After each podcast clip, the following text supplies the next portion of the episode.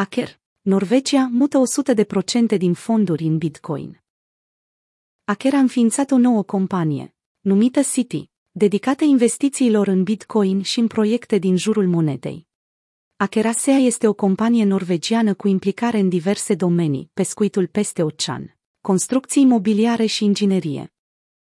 Compania este listată la bursa norvegiană din Oslo, iar acționarul majoritar este Kielruke cu 66,66% din capital.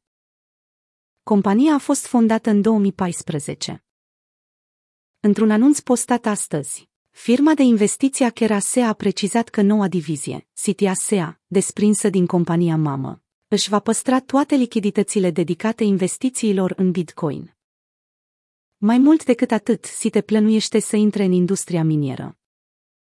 În primul rând, ne vom alătura comunității.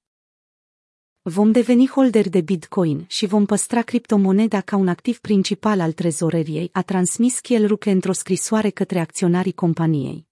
Sitia se începe cu un capital de 500 de milioane de coroane norvegiene, sau aproximativ 58,3 milioane de dolari. Firma a realizat deja un parteneriat cu Blockstream, o companie canadiană care promovează și utilizează tehnologia blockchain. Parteneriatul vizează minarea de Bitcoin și investițiile în proiecte Bitcoin.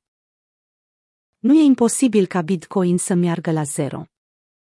Dar are șanse să devină nucleul unei noi arhitecturi monetare.